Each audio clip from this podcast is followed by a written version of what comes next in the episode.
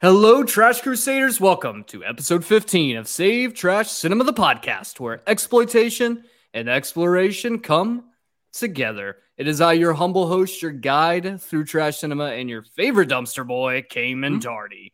And on today's episode, we're jumping across the pond to fight climate change and an alien monster thing when we cover the 1992 Rutger Hauer Fuckfest Split Second.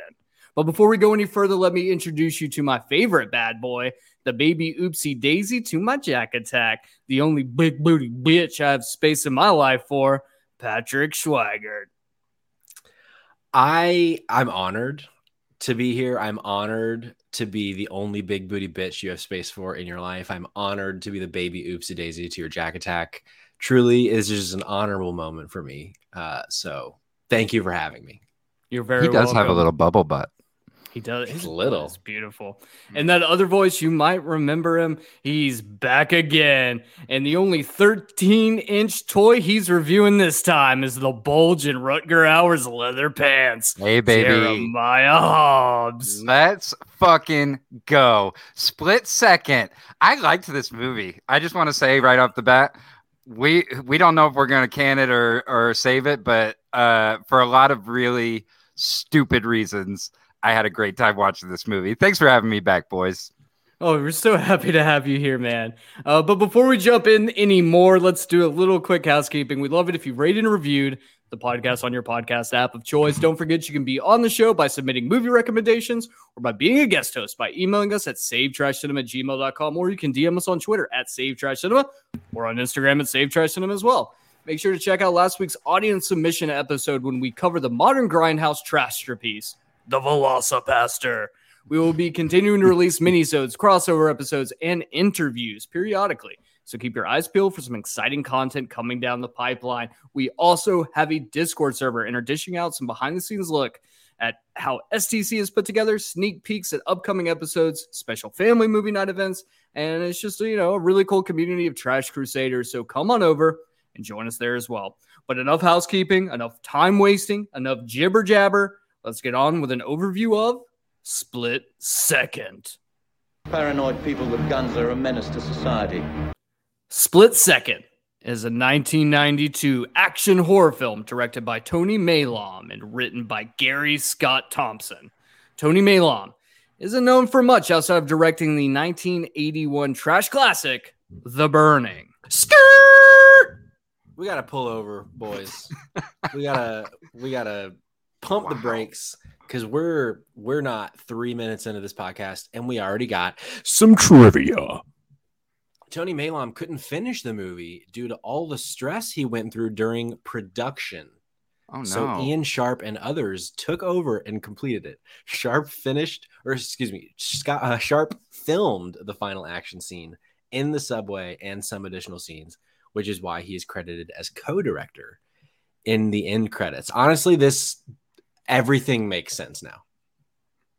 Everything about this movie makes sense that the director couldn't even finish directing this movie. I mean, how how great is that? I just yeah. I just love it. But we'll get into why that makes sense here in a minute. The big name here in the the directing and writing world though is Gary Scott Thompson. While the name might not be the most recognizable unless well unless you're Patrick, uh, you might know him from his work from such films as the Jim Belushi led buddy cop film K 911. Yes. Kevin Bacon's Hollow Man, or potentially as the creator of the billion dollar movie franchise, The Fast and the Motherfucking Furious. Look, I'm surprised it's taken this long, but I think we are now officially one step closer to finally covering the fast fucking franchise on this goddamn podcast. Sure. But you know, I'm thinking I was I'm gonna give you a little early birthday present, Patrick. Yeah. For your birthday. Yeah. I think we should do Fast and the Furious just for you. Just for well, your birthday. I don't disagree. In fact, I think we my birthday is gonna be once a month because we're gonna have a 10 month event. Jesus Christ. I think, uh, and I want you to know that it's one of my favorite film franchises of all time. Uh, I do think it fits in this uh, podcast arena. Um, I just think it's about time that the Fast and Furious writers got their due, and I think we Yeah. are the ones to give it to them. You know, Yeah, and and Yeah. I, I Jeremiah has to be on the episodes in which we do Fast and Furious. the All people right, yeah. responsible for the line. I said I don't want to talk about it, cuh. Uh, I mean, I- Said by if I Paul if I if I may, Oh no, please, please say it right. Yeah. I said forget about it, cuh. Fucking hate both of you. The story goes as such. The year is 2008. Global warming has melted much of the polar ice caps, resulting in serious flooding around the world, Nailed including it. the city of London, which is now under several feet of water. The ensuing chaos, a new killer has emerged, one that's unnatural, unrelenting, and unstoppable. Maverick veteran policeman Harley Stone has a link with the killer. It murdered his partner, and he will do whatever it takes to bring the killer down. As a new rookie cop is assigned to him, Stone must find the killer, rescue his girlfriend, and fight off his own inner demons as he gets closer to his mysterious adversary. But when the killer is a vicious 10 foot tall alien creature, even in the future, there aren't guns big enough to stop the creature's deadly rain. I'm sorry, I just got unhinged there because this story, man, is fucking insane. Mm, we need big fucking guns. Oh boy. Okay, so the film itself it, it features a cavalcade of stars, such as the aforementioned Rutger fucking Hauer from Blade Runner, The Hitcher, and one of my personal favorites as well as Jeremiah, a hobo Mhm. with a shotgun. Oh it also God. stars Kim Cattrall from Big Trouble in Little China, as well as Sex in the City. Famous voice actor Alastair Duncan. Uh, from God of War, Shadow of Mordor, and the Mass Effect series, as well as Michael J. Pollard from Tango and Cash, and Pete Postlethwaite from Jurassic Park: The Lost World, as well as the usual suspects. The film runs for an hour and 30 minutes and currently has a Rotten Tomatoes score of 100. No, that's not right. A Rotten Tomatoes score of nothing. Because only four people had the balls enough to fucking remove this movie. And Oh, you know what? Of those four people, let me tell you, and you guys are going to be shocked by this. If we could get a score from them, 25%. Am I shocked? That's a fucked up score. You can currently purchase the film on physical uh, media for around $20, or you can catch it playing for free on both Pluto and guess what? Motherfucking Tubi. It It's is on also Amazon worth- Prime too.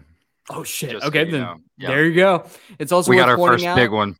that there is a censored version on YouTube that Patrick found. So if you don't like blood or boobies, you can catch a more quote unquote safer work film on YouTube. Yeah, I started What? watching it on YouTube, and it, there's a scene in which you see uh, a woman naked, and she was completely blurred out, and I'm like, hmm, this odd. doesn't seem like a choice by the film.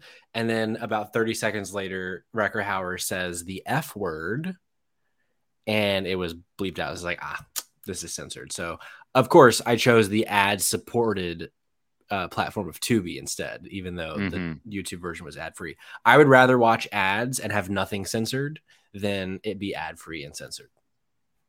I don't just in this movie in particular, you really have to see it uncensored because Yeah. Rutger Hauer's dialogue is honestly probably the best written dialogue we've ever seen in a film ever. Uh, but with enough of the overview, we've done it. Did you say Plus- probably? Fuck you, Patrick. Fuck you, Jeremiah. Let's take some time to discuss some initial thoughts. Now, on this episode, we're going to do things a little bit different. Um, I am actually going to step in and give my initial thoughts and explain to the audience why I picked this film in particular for us to review. Explain to us why you're going first, too, Cayman. Tell us. Well, because we fucked this up every other time before. so, initial thoughts for me. The reason why I chose this film for this particular podcast is 100% only because of Rutger Hauer. His performance in this movie is absolutely fucking unhinged. It is one of the most insane things I've ever seen put on paper or film or whatever. It is wild. And I wanted to, to subject Patrick especially to this Mm, mm, because I really felt like he deserved it. And then I also know that Jeremiah loves Hobo with a shotgun, and I was like, fuck it. This is a perfect opportunity to get him some loving. So I went with split second 100% to make other people suffer. And that's enough about me. Patrick, why don't you jump in? Tell us what you thought Uh, before watching, just from your basic knowledge before Yeah. you got into the film, what did you think you were going to get into? So you sent me the trailer, and I watched the trailer, and I did a little little uh, research on the internet. And my my first question, which I actually posed to you, was, how does this count as trash cinema? I, I based on the trailer, based on a little bit of research I did, it just seemed like your average '90s sci-fi cop thriller. Um, now, as we got through the movie, that changed a little bit for me, uh, but it took a while. I'm not gonna say you know anything about the movie, but I was a lot of the like my I was kind of just expecting your you know for the time like not even post apocalyptic something maybe just during apocalypse type sci-fi cop thriller um and but I mean Rucker Hauer great actor uh I didn't realize like I didn't uh know like the breadth of talent in this movie so that was I, it gave me some some um, positive vibes going in once I saw who all was in this movie. Um, so yeah, and hey, global warming. What's more of the time than global warming, Cayman? We went from abortions to global warming. That's Yeah. how we do it on the STC podcast. Jeremiah, tell us what you thought, your initial thoughts going into the film. What did you think was going to happen? Split second. Sure. Yeah. So first you told me it was split second, and I thought um, that George Clooney Jennifer Lopez movie from the '90s, and then I realized that was out of sight. And then I asked what split second was, and you told me it was a prequel to uh, to Hobo with a Shotgun, and I didn't realize you meant a spiritual uh, prequel, but it actually really runs kind of like a great prequel to Hobo with a Shotgun, because this dude is unhinged enough to definitely become a hobo who's holding a shotgun. So I watched it uh, thinking that maybe it was actually real uh, and had a really nice time. Also, I want you uh, to know that as we go through the plot of this movie, and this is not an initial thought. This is a um, a one time only uh, bit that I'm going to do for this podcast. As we watched this movie, um, my daughter and I. Uh, How old is she again? Oh, she'll be two in September. Um, Okay. She had a wonderful time. Uh, yeah, with that devil's face on it. Um, I wrote uh, a bunch of uh, songs for Split Second, the musical. As it went on, I I decided this has to become a musical. Uh, there are some lines in this that uh, just have to be choruses to uh, some songs. So uh, as we go through the plot, I'm going to introduce you to the songs in Split Second, the musical. And I want you to know that uh, number three, and I won't bring it back up, but number three, the song title is uh, Holy Shit, the writer of this wrote The Fast and the Furious. Right. And I really think that'd be a great ensemble song, um, uh, a big uh, number with everybody on stage. So um, we'll go through it, but I, I just want to introduce you to Split Second, the musical. I, fuck, I can't, can't believe wait. that. It's going to be Rutger Hauer's Ghost and Vin Diesel just on stage together. Ooh, sign me up, baby. Well, en- enough of our initial thoughts. Why don't we get the fucking show on the road, guys? Split second, everyone. He can hear its heartbeat. Where did he go? He knows it's out there. Somebody must have seen something. He knows what it can do. Are You telling me? There's something running around loose in this city, ripping the hearts out of people and eating them. Maybe he eats them for breakfast. Now it's really pissing him off. It has no motive. It gives no warning. But one thing's for certain. We gotta get bigger guns. It ain't no pushover. Rutger Hauer. Split second. Nice timing. Split second.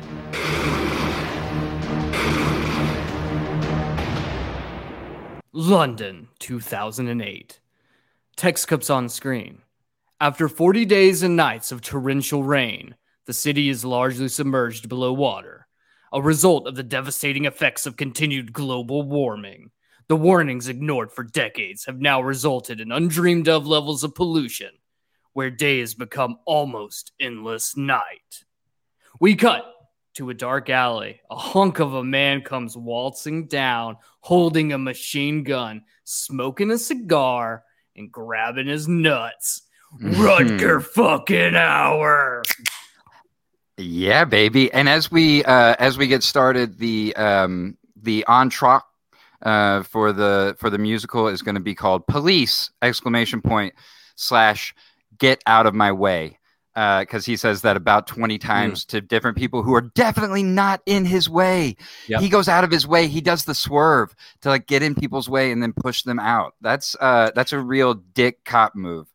Also, I I don't know. I the opening shot of this of Rutger Hauer's character, not the um the tw- 2008 global warming part. uh they do that like close up on the boots, close up on the belt, close up on the glasses. And I know the intention here was to make him look like a total badass. But once he starts walking down the hallway with his gun, I was like, I'm sorry, but he looks like a complete fucking doofus right now in this world. I don't know what the fuck you're talking about. this was the moment Harley that I Stone. started writing it. I started writing the musical at that point. Yeah, Good. of course. Detective Harley Stone is arguably one of the most badass characters in probably the history of the world. Okay, Patrick? Okay. Some might Okay. say Where are that. these- Some might say that. I literally just said it. So Yeah, and you're some, and maybe it happened. This hasn't gone Well, live yet. guess what? Detective Harley Stone gets into a police jeep and then drives off. Uh, it's worth noting here, Cayman, that the atmosphere, production design, and cinematography of this film was a big influence on David Fincher when crafting his vision for Success Seven. In that's seven, but with the seven in the middle. Se- seven and Jeremiah, Oh, would I you like to take over as the second chair on this podcast? 'Cause I Here's don't my think question. Patrick's allowed here. I thought it was well. I thought it was the uh, inspiration for the David Fincher film Social Network. uh, that too. Don't they drive Here's- jeeps in the rain? They sure do. Here's my question: According to whomst was this Uh, film? According to David, did Mr. Fincher say this? Yep, that's exactly what happened. Okay.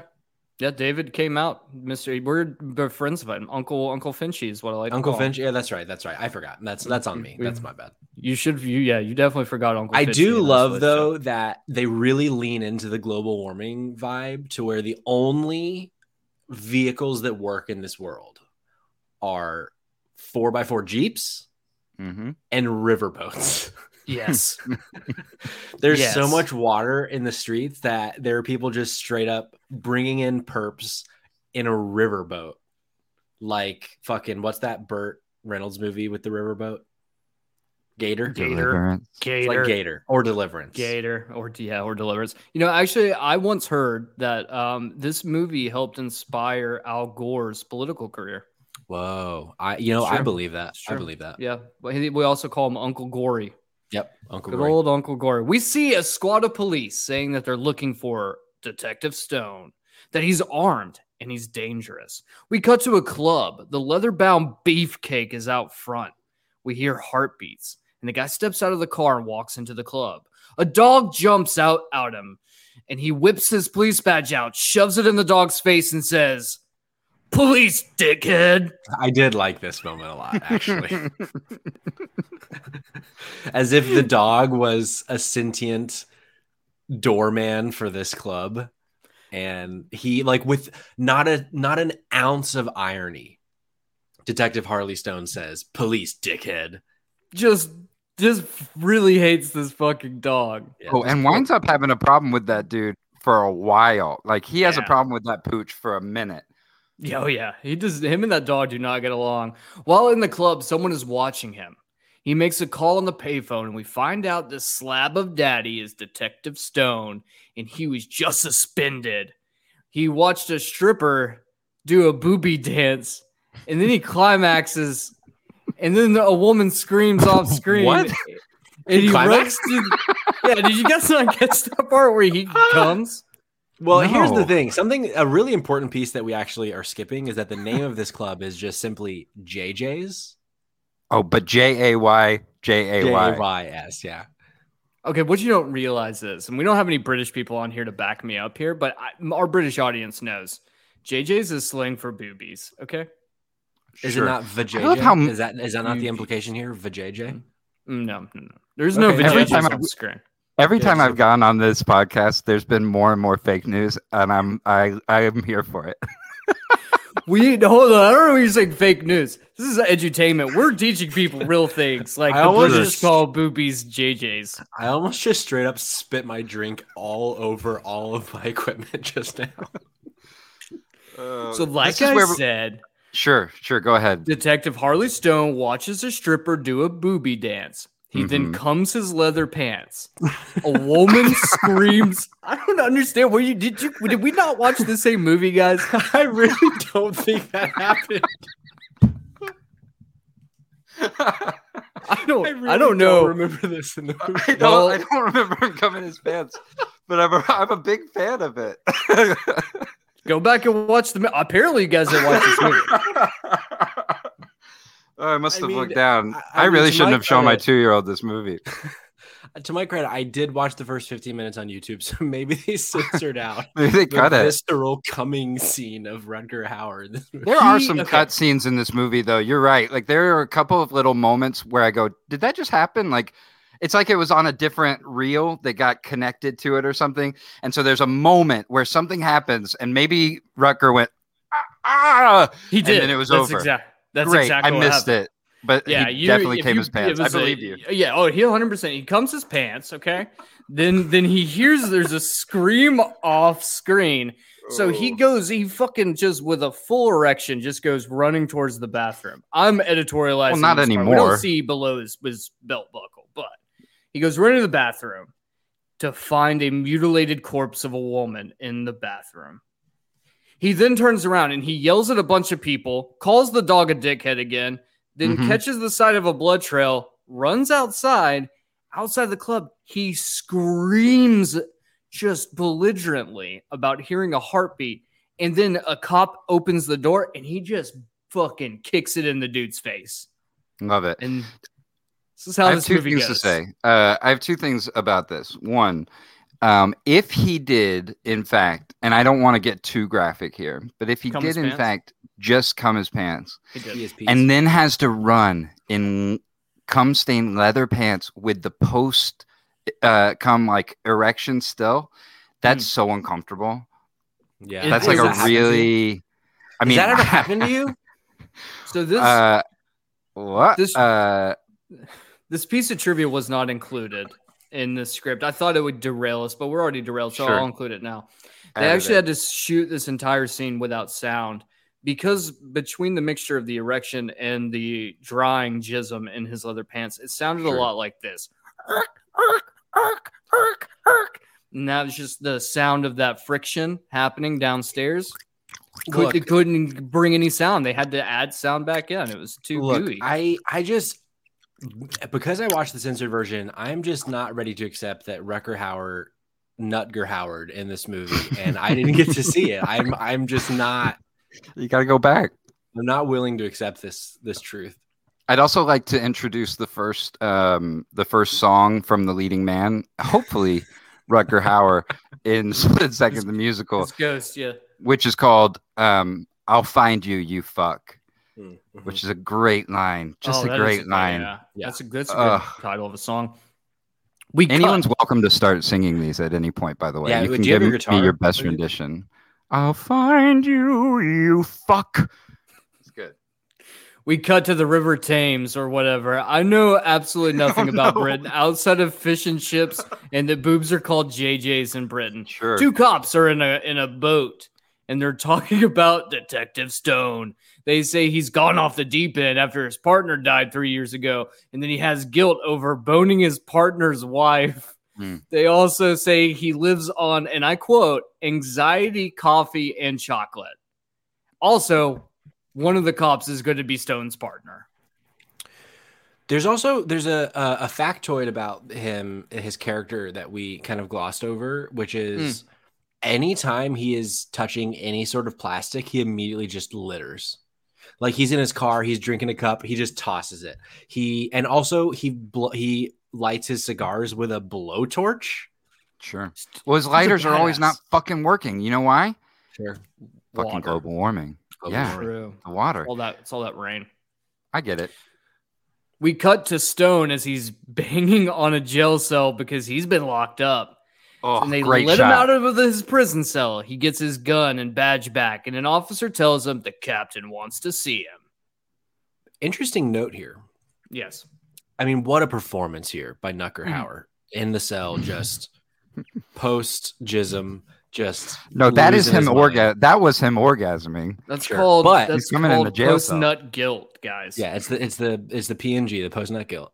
The interesting thing though is that Gary Scott Thompson, my personal Lord and Savior, Mm. wrote this script with Harrison Ford in mind for the lead role, but was happy that Nutker Hauer was cast.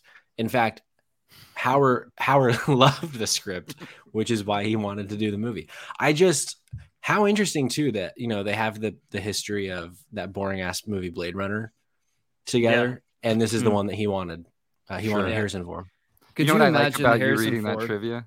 Hmm. You know what I like about you reading that trivia? Hmm. Nobody said anything about how much Harrison Ford fucking hated the script. Sure, You just sure. talk about how much Nucker Howard liked it. yeah. Uh, and I'm gonna just adopt it too, by the way, because every time you say it, I keep giggling into the mic. Good. So Good. uh, we're gonna go with Nucker Howard for the rest of the pod. In the police chief's office, Stone says the killer's back and then is introduced to his new partner, Detective Dick Durkin. Oh, my Stone's- favorite character in the movie. What a Spoilers. name. Dick Durkin. Obviously, like, dude, I'm sorry. The names and the characters in this movie are fantastic. Yeah. Stone says he works alone, and the chief tells him to fuck off. Before they I leave the alone. police station, though, Stone gets a mysterious box delivered to him. Inside is a human fucking heart with a bite taken out of it. Yeah, I work alone is also a, a, a that's going to be a duet between Ru- uh, Nucker and Dick Durbin. Yeah. is it Dick Durbin? Durbin. Durkin, Dick Durkin. Durkin. You guys didn't watch like a this movie, did merkin but with a d the so i'm watching i'm watching this movie last night with my wife rose and my not legal wife devin and Sure. we're like an hour into the movie and dick durkin is just like what a what a great performance by dick I really And- like him in this movie. and Truthfully. devin just turns to me and she goes what's his name i said alastair duncan she goes is he happy like she just really hoped that he's had like a, a successful career and that he's still working because she liked his performance so much and he seems so sweet that she just wants him to be happy. Good for Devin. Good he for is Devin. the he is the comedic force in this movie. He is the heart of this movie. yeah, for I sure. mean, Nutger Hour is fuck you guys. Stone goes back to the club. He lays down on the bathroom floor, sees a message on the mirror saying, I'm back, and then is accosted by the club owner. And then the dog comes back out. Except this time, Dick Stone, Dick Stone, not Dick Stone. I mean, he's technically Dick Yes. Stone. He's Dick Stone. Um, That's the porn Stone. version of this one. This time he doesn't really care too much about the dog. I mean, he likes the dog in the scene, which is weird. But the thing is, he feeds the dog a piece of chocolate, Ugh. Rough. which we'll True also story. cover a piece of chocolate that was pulled off of his fridge. Yeah, which we when we get there we really have to unpack that. But here's a, here's a quick little anecdote. Uh, we had a dog named Una. May Una rest in peace. U N A. Uh, Oh, one no. Easter. One Easter. Don't say rest in peace about a chocolate. Well, no, no, no. So that's the thing. That's this is where it takes a turn. One one Easter, Una ate like four pounds of chocolate. I'm the youngest of five siblings, five children. I have four siblings, and my mother, great mother, Louise. If you're listening, I'm sure you aren't. You always knocked Easter out of the park. She would get us our own like pound of chocolate.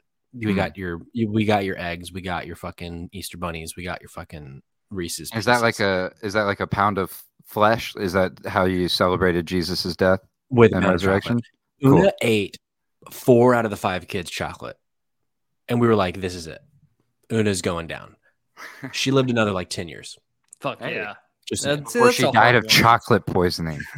Before it finally later, reached sad. her colon. just saying. 10 years later. Well, Dick Durkin and Stone then get a call on a radio about another murder. So they head over to the scene of the crime. At the crime scene, they see a corpse with its chest torn open, missing a heart. A rat then jumps out and Stone blows it up. Can we Had talk to. about something really quickly? Yeah. and I don't mean to take too deep of a detour. Cayman, it's okay. Listen, Keeman's Listen. so mad at us right now. this this pod's gonna go two and a half hours. When I was in New York, my wife and I lived in a really great apartment, and at one point, I was standing there talking to her, and I swore that I saw a rat run like by her in the background, and I freaked out. And she convinced me that I was just paranoid that night, that I had seen something, and then ultimately, she was in the bathroom, and she was with the rat, like in the bathroom. And she starts screaming, running out of the bathroom. We couldn't catch it. It finally ran underneath my trash can in New York. I picked the trash can up to see where it was. It tried to run out from under it. I knocked the trash can down. It caught the rat mid belly. I swung the uh, broom that I was holding onto the top of the trash can over and over and over again until I slowly smushed this rat to death. I'm sweating all the way down to my uh, belly button, and then I started crying because I killed an animal that I, didn't know remember this what to do. Uh, and uh, so that's my when I when I saw that rat jump out in this scene, I was immediately triggered. I didn't like it. I felt like Dick Durbin, and uh, I I just wanted uh, to be done with this scene. So If if you're if you're a representative of the, of the organization PETA and you're listening, all of that is uh, not true. None of that. PETA doesn't care This- about rats. This whole podcast is improv. Stone finds his partner's rusted gun, and Durkin notices some blood, bloody satanic markings on the ceiling. I do want to point out that it literally Stone walks over, he leans down and goes, "Hey, this is my partner's gun," and it's just like this rusted like six shooter.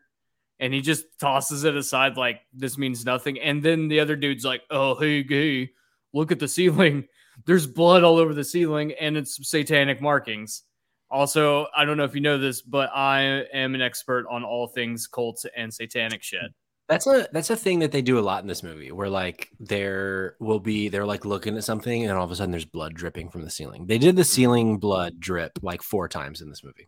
I mean, if it Also- works, it works. They spent a lot of time talking about how uh, Nutker was the best, that how he was like the best in the business, but he keeps getting suspended. He keeps going off the rails, and there's never a time. I mean, I don't. I just don't see a, a huge time in this movie where I think he is the, the best. Like I oh, feel for like sure. there are a lot of movies where I see the main character actually be like unhinged, but be a brilliant person, and it feels like Dick Durbin uh, is the one who solves all the problems. Um, I'm gonna I laugh fucking every time. you I say fucking that. hate you. All right. So outside of the apartment complex where the body is found, Stone runs out and has a mental breakdown in an alleyway. He begins firing his gun up in the air, screaming the word Foster. And then a Mm. bunch of cops jump out and tackle his ass to the ground. We cut back to the police station. Dick and Stone go to the shooting range, and Dick exposition dumps about his credentials, serial killers, while Stone literally blows up every single target that comes out. Mhm. While leaving, he then Truly pulls out them up. the, while leaving, he then pulls out the dental mold that he was given from the bite marking out of the human heart that they found. And it is literally like dinosaur teeth. Um, uh, this is one of the songs in the musical. It's called.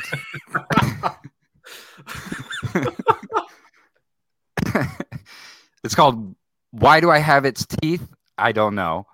That's a that's a, a solo song. Uh, I, I- that? he picked his. Durbin or I feel like it could maybe be like a duet. Uh, but he pulls these teeth out. And I'm like, what the fuck are you doing? What is happening here? yeah, I And then he comes. happens- At this point, he comes. when this happens in the movie, I'm like, what am I watching? Where like out of nowhere, this thing, like, sure, I guess I should have inferred based on the amount of blood that this is a monster, not just a bad boy. But I my brain hadn't put that together yet. So all of a sudden there's this dental mold. Like, what is this movie? Yeah. So Stone then goes off on his own and he heads to the London necropolis to pay respects to his dead partner. And while there, he runs into Michelle, played by Kim Cattrall, who we find out was his partner's wife, the one that he was fucking. So we we know Kim Cattrall, We do. five time Emmy nominated for Sex in the City, Mhm. but was couldn't be bothered to come back for the movie that came out earlier this year or late last year, whenever that was. TV show. Yeah. It was a TV show. You're right. It was a, it was a, like a min- yeah. You're right. It was a limited time series. You gotta the read up on this shit. It's Yeah. it was pretty dramatic. I think she Uh, wasn't but- invited. Oh, she was invited. Oh no, Yeah, we had to her and uh. Sarah Jessica Parker like hate each other. They have like a bet, yeah, a thing. Yeah. Justice for Kim. Well, speaking of Kim, Kim Cattrall, uh, her hairdo very very iconic from this movie. Came Iconic. Uh, uh, yeah, because this is the same hairdo she had in Star Trek Six: The Undiscovered Country, filmed not a year prior, 1991. This indicates that the shooting of the movie happened shortly after the completion of Star Trek Six. Just saying. And and I'd just like to say that uh, it said Kim Cattrall at the very top of the movie in big letters, and then I watched the movie and forgot that that was Kim Cattrall the entire time until you said Kim Cattrall at the top of this podcast, and I went, "Oh shit, that's right." Uh, that's pretty wild. It's pretty wild that they have uh, all these famous people in this movie. They then go Mhm. back to Stone's disgusting hoarders complex. It's full of guns and pigeons. and mm. Harley Davidson memorabilia. True, Like it, it's his at this namesake. point- Why not? Right. It's like, what do I need to have just any company named Patrick all over my house? Is that how Yes. it works? In the You know what's what makes Harley this Stone. even better? He lives on like the fourth floor of this complex, meaning Great that he literally had to like drag a Harley Davidson up four flights of stairs and then stash it in his apartment. That's actually not how he got it there, Cayman. There is a, a graphic novel prequel to this movie.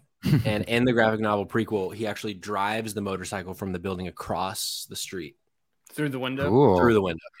I heard that he paid um, some. I heard he paid some uh, some workers to bring it up the stairs, and then he didn't tip them. That's what I heard. Also, That's at this point, true. there's a point uh, somewhere around this uh, this spot in the movie where I have a song for Dick Durbin, and it's called um, it's called "He Takes Toothpaste with His Coffee." Uh, so he's brushing his teeth, spits, takes a big old swig of coffee, doesn't swallow.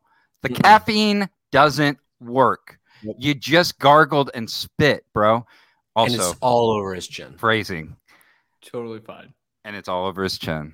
It's all over Let's his keep going. chin. You would expect me to say next that they had sex. However, that's not true. Stone falls asleep and dreams about his dead partner. Mm. The next morning, Stone looks out his apartment window and sees Durkin on top of his car doing yoga. Who? Fuck you. Down at the cars, Harley Stone walks out and sees now that Durkin is fast asleep in his car. So Stone, being the bad boy that he is, he ties his shoe together and then he sets the siren off so that Durbin, Dick Durbin, Classic. falls out of the car and then falls into like six feet of water because Justice for everything's Durbin. flooded. You honestly, Justice- pretty, pretty solid plan. I Pretty mean, solid it's pretty solid, pretty solid prank. But justice for Dick Durbin. All he was doing was taking a nice, innocent nap, getting some Z's After some Tai the- Chi. after Yeah. some Tai Chi, and Nutger Hauer has to come in here and be a big old bully. All I'm saying, ACAB. we get a cut to a first person view of the killer. It walks to one of the police cars and uses its claws to tear open the trunk, revealing a machine gun. Back in the car with Dick and Stone, Dick tries to give him a massage. So Stone pulls Yeah. his gun out, presses, presses it against Dick's face, and then threatens to blow his brains out.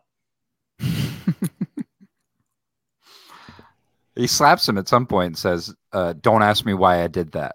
That was my favorite. I think that was my favorite line in the whole movie. He slaps him right in the face. Don't ask me why I did that. That's also the end of Act One. Uh, just so you know. Also, there's a thing in thing the that I forgot to, to bring up after his scene with um with Kim Cattrall when he leaves the apartment the next morning or whatever. You know how a lot of people this is kind of a visual thing, but you know how a lot of people they'll put out a candle with a little like tss, they kind of put their Yeah, middle yeah. finger in their thumb. This Mm. guy, as he's walking out and he puts a, a candle out, just like very like haphazardly just like rubs his index finger on this candle to put it out. Like this man, he also spit on a cigar at one point. This man is insane. They do they do a lot of work here to to really make him seem like the badass that he is and or isn't. Now here, I, I do have a question. How much of this, and and maybe this isn't in the trivia, but how much of this do we think is Ruck is Nutger uh, Hauer? Sorry, I almost fucked Um, up. I, All I would it. say all every Yeah. single bit of Like this is I would say he's a, he he strikes me as maybe an unhinged actor. Maybe somebody who like uh does some stuff on on set that you're like, okay, Nutger, let's relax. Uh, but spitting on the on the cigar, I was like, this guy's special. This guy's awesome. Like, I wish I knew this guy, but in like a very limited amount. He reminds me of uh Jake uh, what is his name? Um Jason Mantzoukas from Brooklyn Nine Nine. Whoa, Just like yeah. absolutely fucking unhinged all the time, like losing his Mhm. shit constantly. This is what he's based his character off of, hands down. Yeah, Yeah, he Back to the- definitely based it on the Jason Mantzoukas character No, no, no. from the Brooklyn. Nine Nine. No, no, The- no, no. flip- I no, heard no, it. no. Oh, fuck Nutger you. based his performance on Jason Mantzoukas from Brooklyn Nine Nine. Continue. He's a precog. At the apartment, we see Michelle. She's getting a shower. And we get interlaced she cuts is. of the killer lurking around the apartment and the cops eating breakfast, talking about how Stone might just be a psychic. And it's at this moment when I'm watching this movie where I turn to my compatriots watching this film and I'm like, Mm. I have a I have an opinion about film in general that this movie has brought out of me, Mm. which is we really, we really don't ever need to hear an actor eating. I just don't need it. I don't need to hear the chomp chomps of the beans and the bacon. Don't need it. I, like don't it. need that. I don't I need love that. it. But that's the sound of Dude. Nucker Hauer running with his cum pants. That is Mm. true. Don't I mean I need that, but I don't need the sound of him eating some beans on toast. See, what they're not telling you is it's not actually the sound. What they did is they took the sound they couldn't use from the club scene from before That's right. and then used Okay. that sound during we got to put this like, in somewhere. yeah, they're like, we can't waste this, right? Also, he hands uh Nutger hands Dick Durbin his breakfast, and Dick looks at it like he is about to fucking explode his pants. true. He also, uh, and then he starts eating it, and every bite that he takes, he has a pause where he en- really enjoys this like spam and beans that, that this dude's eating for breakfast. As if he's never eaten a meal in his life. Right. It's well, he did because fuck last night. We He's know that. On, Dick is on a lot of coffee right now, guys. Okay, true. that's that's why he's getting. He's on a lot of coffee. All right. The radio Coffee. buzzes. There's been a break in at Stone's place. He busts in and finds Michelle in the shower, and they both agree that something bad is happening. Then Hmm. a scream shrieks out, and Stone and Dick burst into a second apartment when a shootout takes place. Dick is then blasted out a window, and Stone keeps flipping around the room, shooting his gun. A big explosion happens, and we get a glimpse of an alien like creature run by. Inside of the bathroom, Stone finds a dead woman, missing her heart, and Michelle runs in saying that she was bit by the creature. Interesting little factoid here. We barely see the creature until the very end of the film, Mm. as as you and our audience remembers. And I have a little, I have some trivia about that. There was discussion throughout production about the look of the monster and what exactly it would have been, which left Stephen Norrington only three weeks to design the creature. They talked about this so goddamn much that this guy only had three weeks to come up with a design, build it, costume it, film it. And you know you would it's im- because Rutger Yeah. Hauer was like, "No, I don't like that. I don't like Sure. it. It's not Sure. phallic shaped enough for me yet.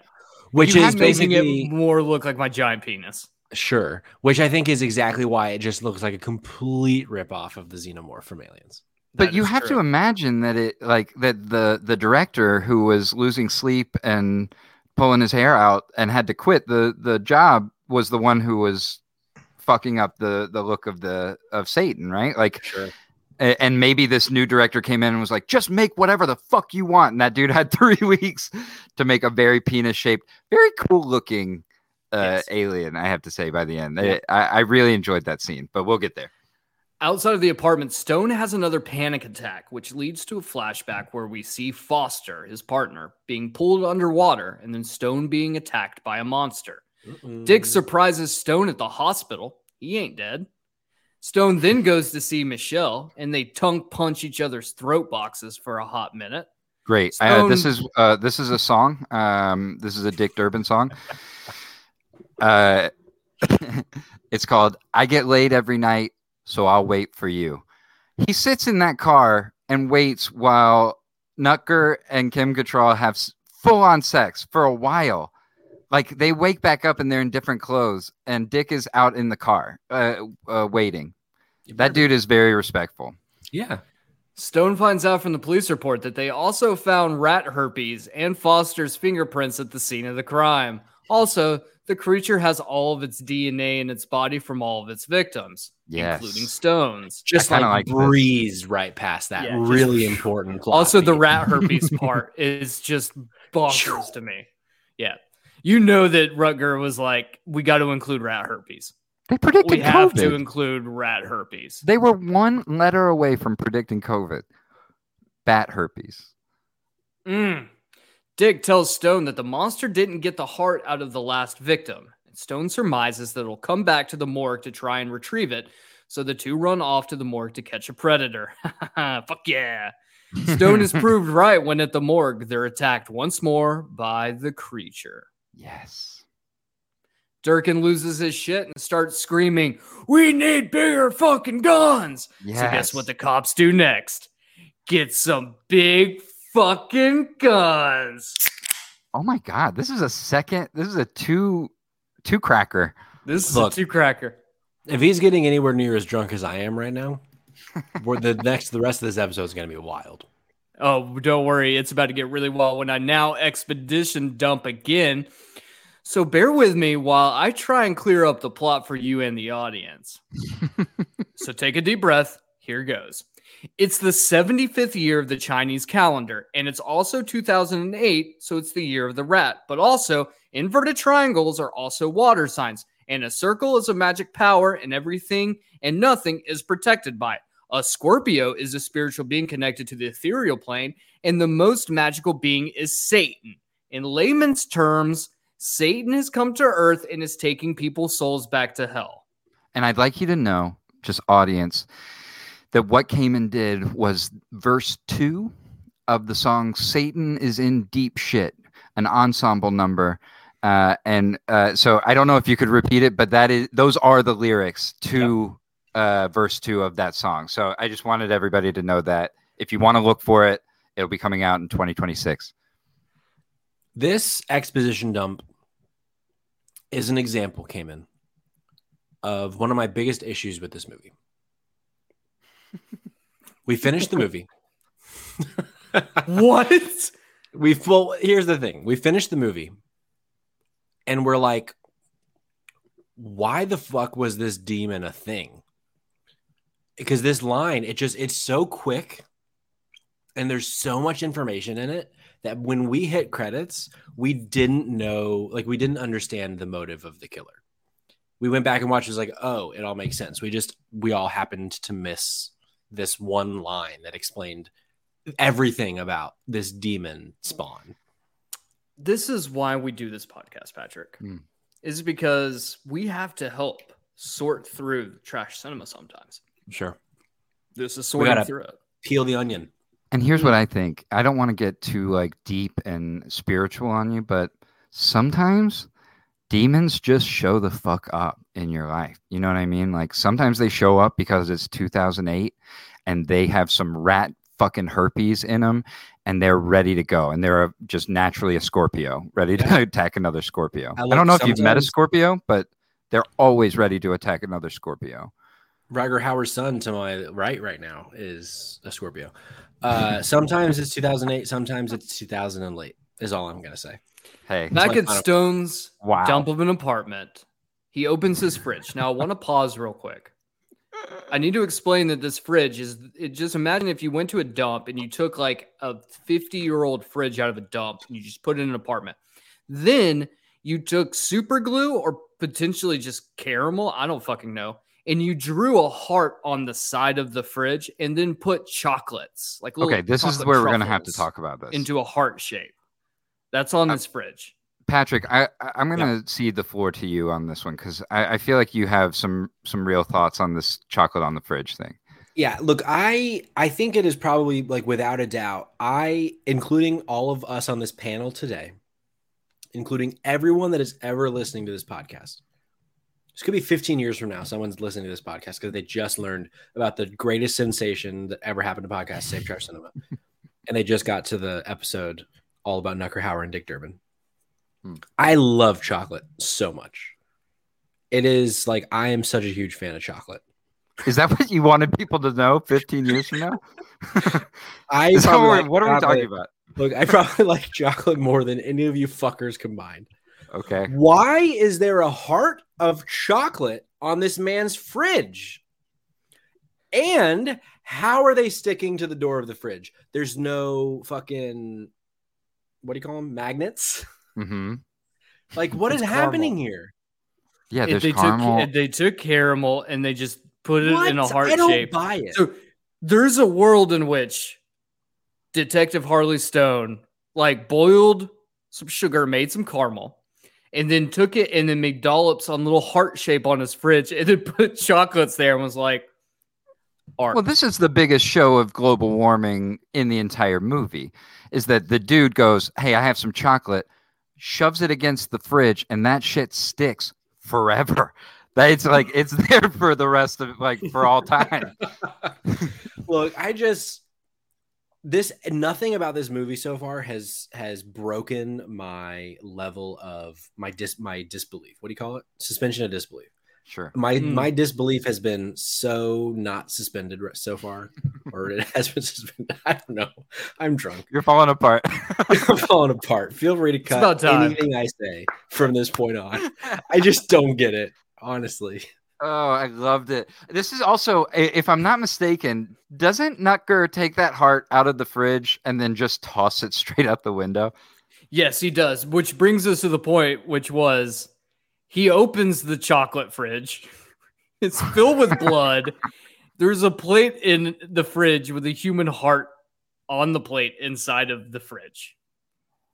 which also leads into I think my favorite scene of the movie, Hmm. which it's Nucker Hauer, Dick Durbin Yep. talking to each other, and Alastair Duncan, who plays Dick, is just laughing his face off, similar to how I was just 30 seconds ago. Yes, I love And- this scene. Love the scene. There's a sexual tension between these two, Cayman, Mhm. Mm, that yeah. is unspoken. Mhm. And This was addressed with with Sid and I too.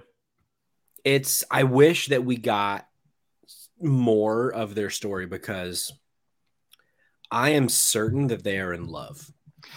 I completely agree with you, and I don't want to bring it all the way back, but there is a reprise in Act Two called "Don't Ask Me Why I Did That." A reprise, and that is when he rubs his hair out of his face.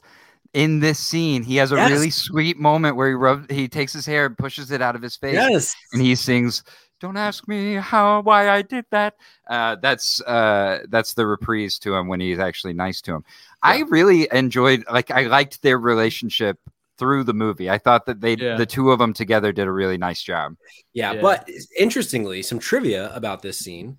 When they were filming this scene, Alastair Duncan was actually like he couldn't keep it together. He kept laughing throughout the scene. But Rutger Hauer, excuse me, Nutger Hauer, being a Thank you. consummate professional, held it together so well that they decided to keep it in the movie because it seemed like there it it was a, a nice little view. it was into one of the more yeah natural scenes in the in the movie for sure Water starts gushing out of the bathroom door, and inside is Michelle taking a bath, being super upset about seeing a human heart in the fridge.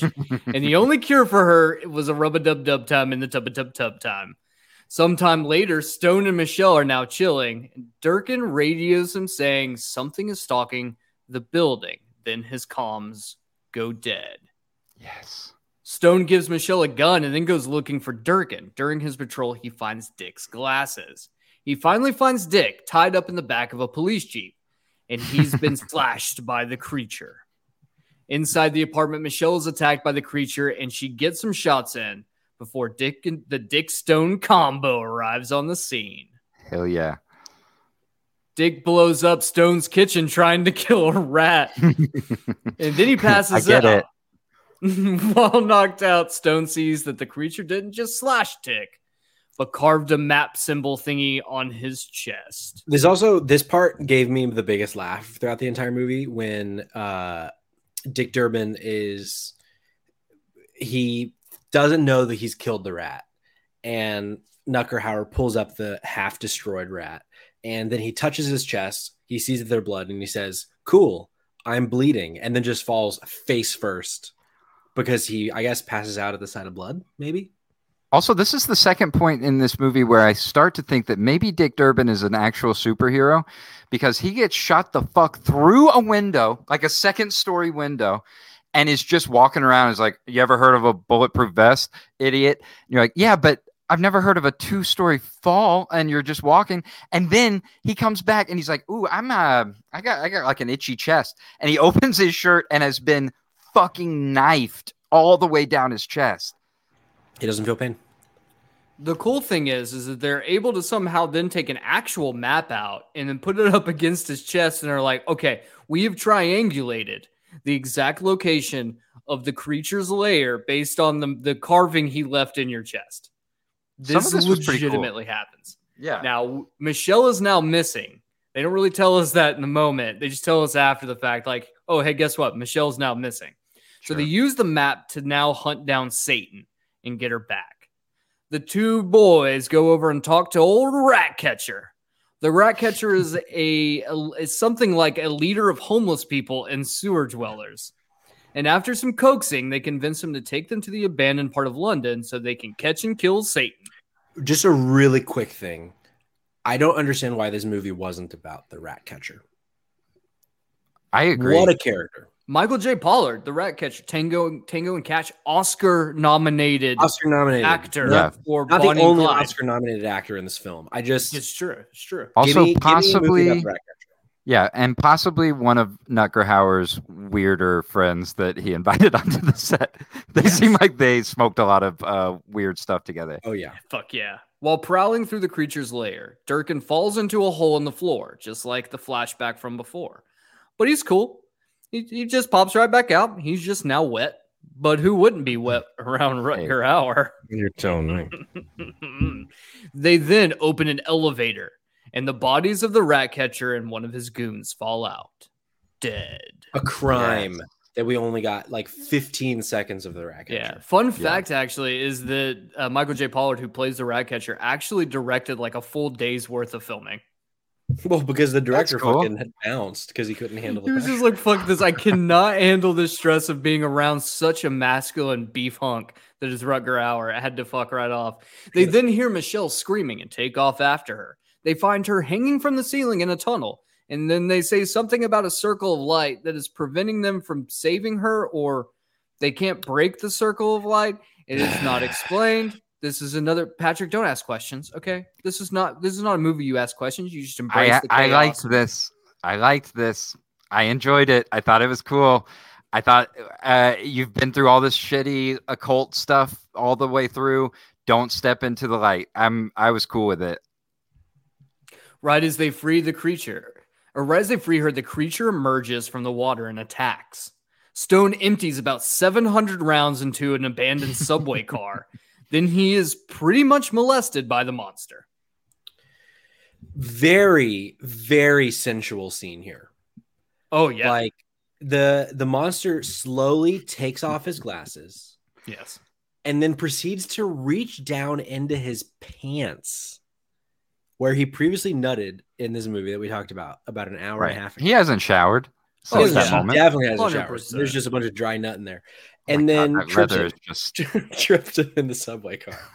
This is just, yeah, just very that. sexual scene here. It's at this point that Dick now throws a grenade into the subway car, which blows up the subway car, but almost kills everyone else in the process. actual quote in the movie. Nice timing. I loved that. That was one of my favorite action movie quotes in the whole movie. Nice good. timing. At this point, they're all blown to the ground, and somehow Stone and Michelle are in each other's a- arms when they land. So they mouth Kiss fuck each other. me while the world burns. To give the creature a final dose for good measure, Stone grabs a loose cable, drags it over so that he can electrocute the monster, which he's able to do. However, Yeah. that's not good enough, and Stone is attacked once more. In one final attempt to kill the monster, Stone literally pulls a Kano from Mortal Kombat and punches a hole through the monster's chest and I was gonna call out it a its Lloyd fucking Christmas. heart. I was gonna call it a Lloyd Christmas from Dumb and Dumber, but I'm cool with that. Look, he if- literally rips the heart out of the fucking xenomorph's chest. yeah, because there was a already a slit cut into his costume that he could just reach into. Okay, well, Unbelievable. Here, okay. No, I'm sorry. That was the full force. But Rutger actually killed the person in the costume when he did that. that's that is actually You true. I did read that. Legitimately Literally killed a man the on that set. man. Yeah, yeah. Yeah, he was. He was Don't supposed to be worry the next, though. the next big thing in Hollywood, but fucking Good old Dick Durkin steps up to the plate and then immediately explodes the creature with his big fucking gun. Yeah. The trio then strolls off with debris at their backs and a speedboat in their future.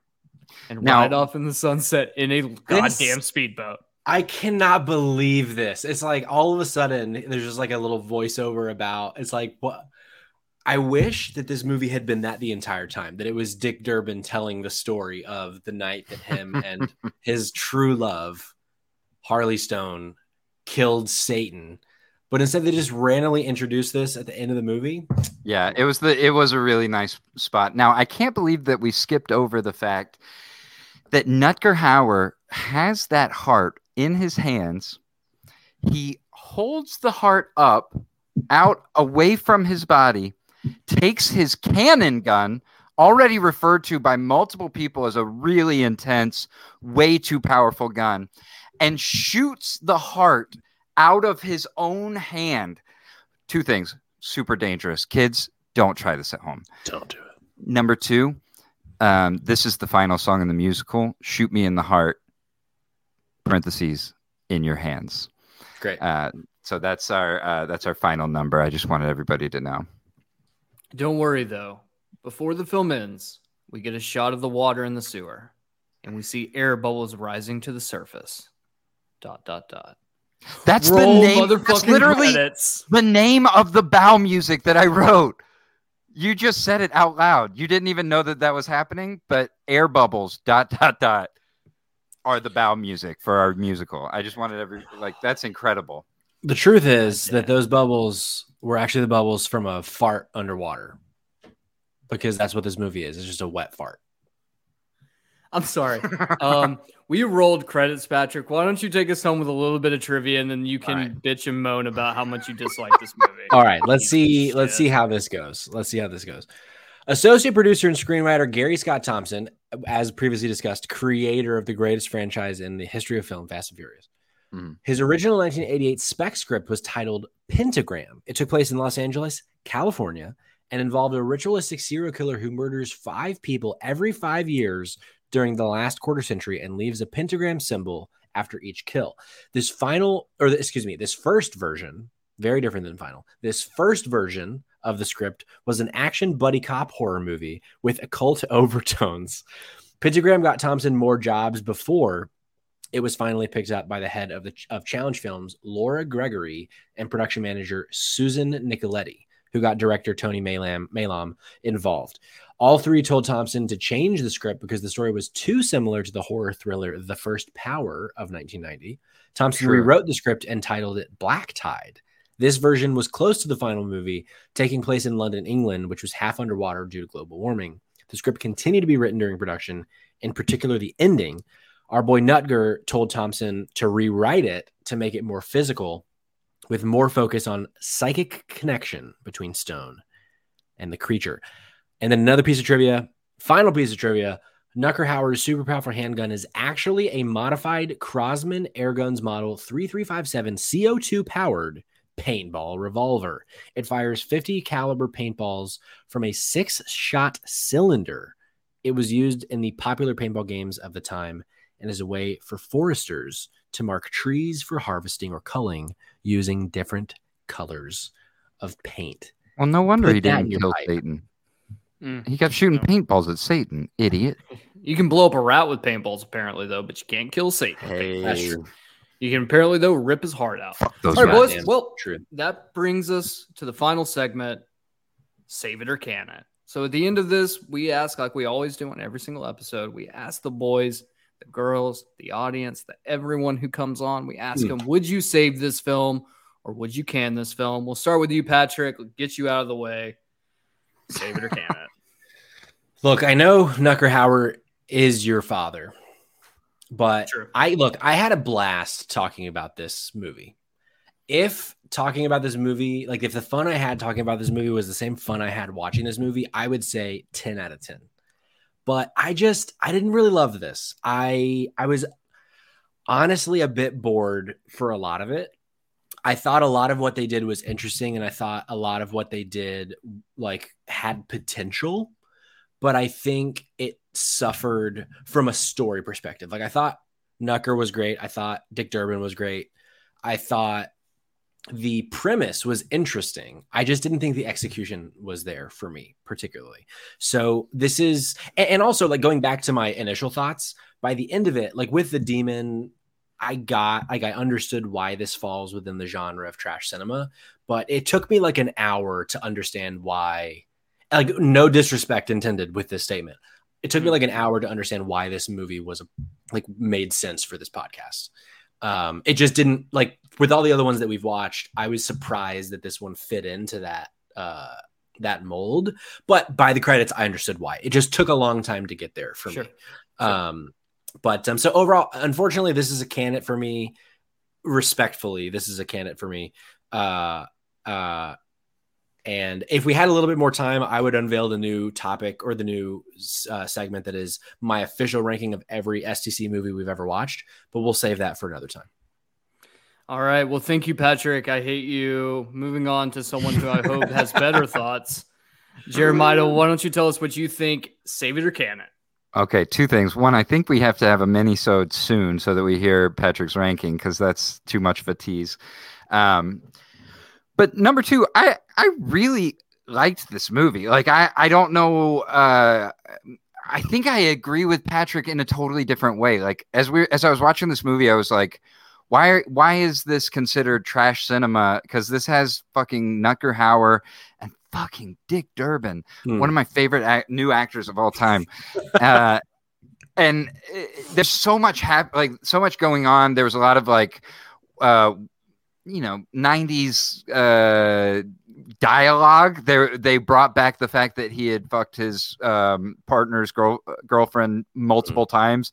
Um, including a time where he says where somebody says it to his face i don't care that you fucked his girlfriend or whatever.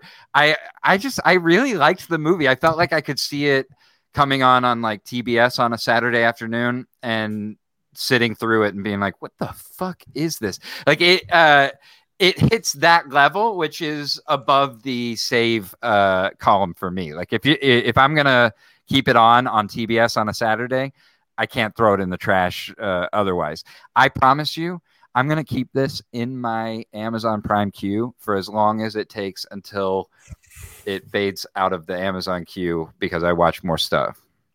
Fuck So this yeah. is a save. Just to be clear, this is a save for you. this is a save unlike Is that what save means? I guess That's- that, yeah, that would be a save so. for me. Yeah. All right. Great. So, th- uh, look, I, I think to to piggyback on something you said, Patrick, I think you like we have very differing opinions on this.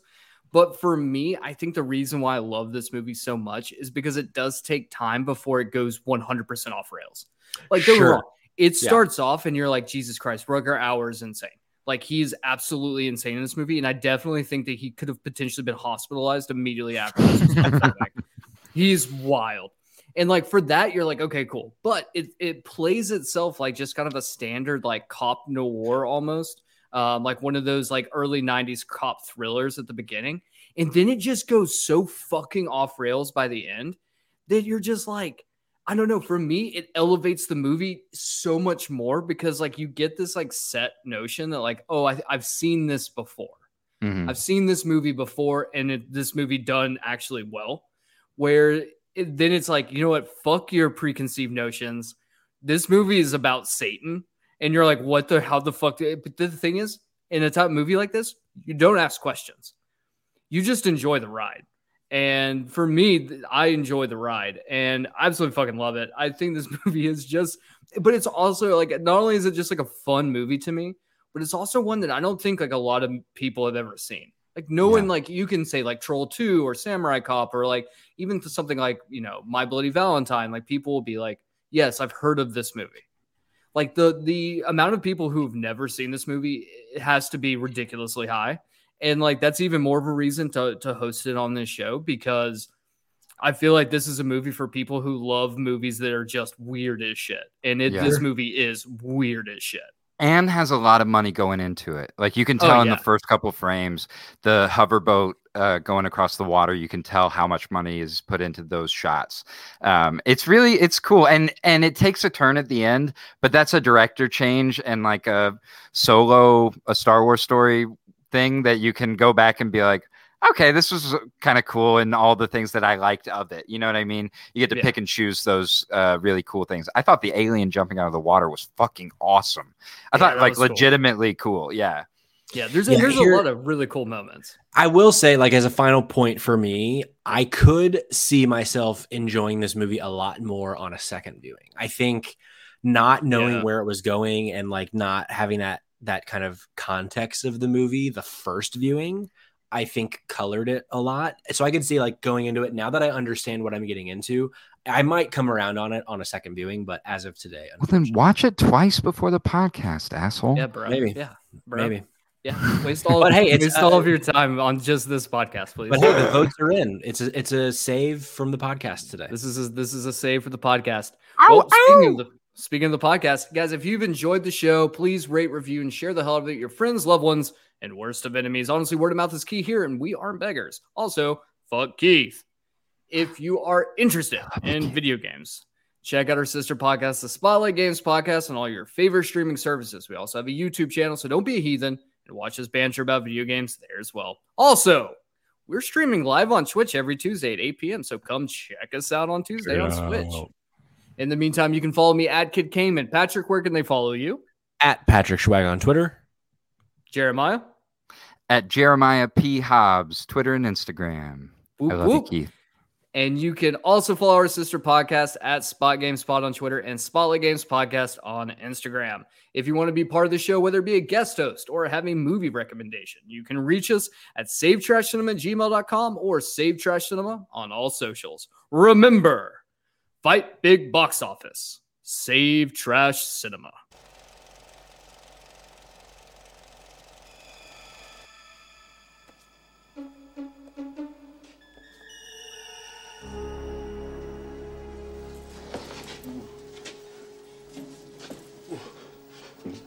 Gunstone. It's quite a haul. Did you get to see him? Him? It wasn't a him, that was a fucking it! We gotta get bigger guns! Take a deep breath.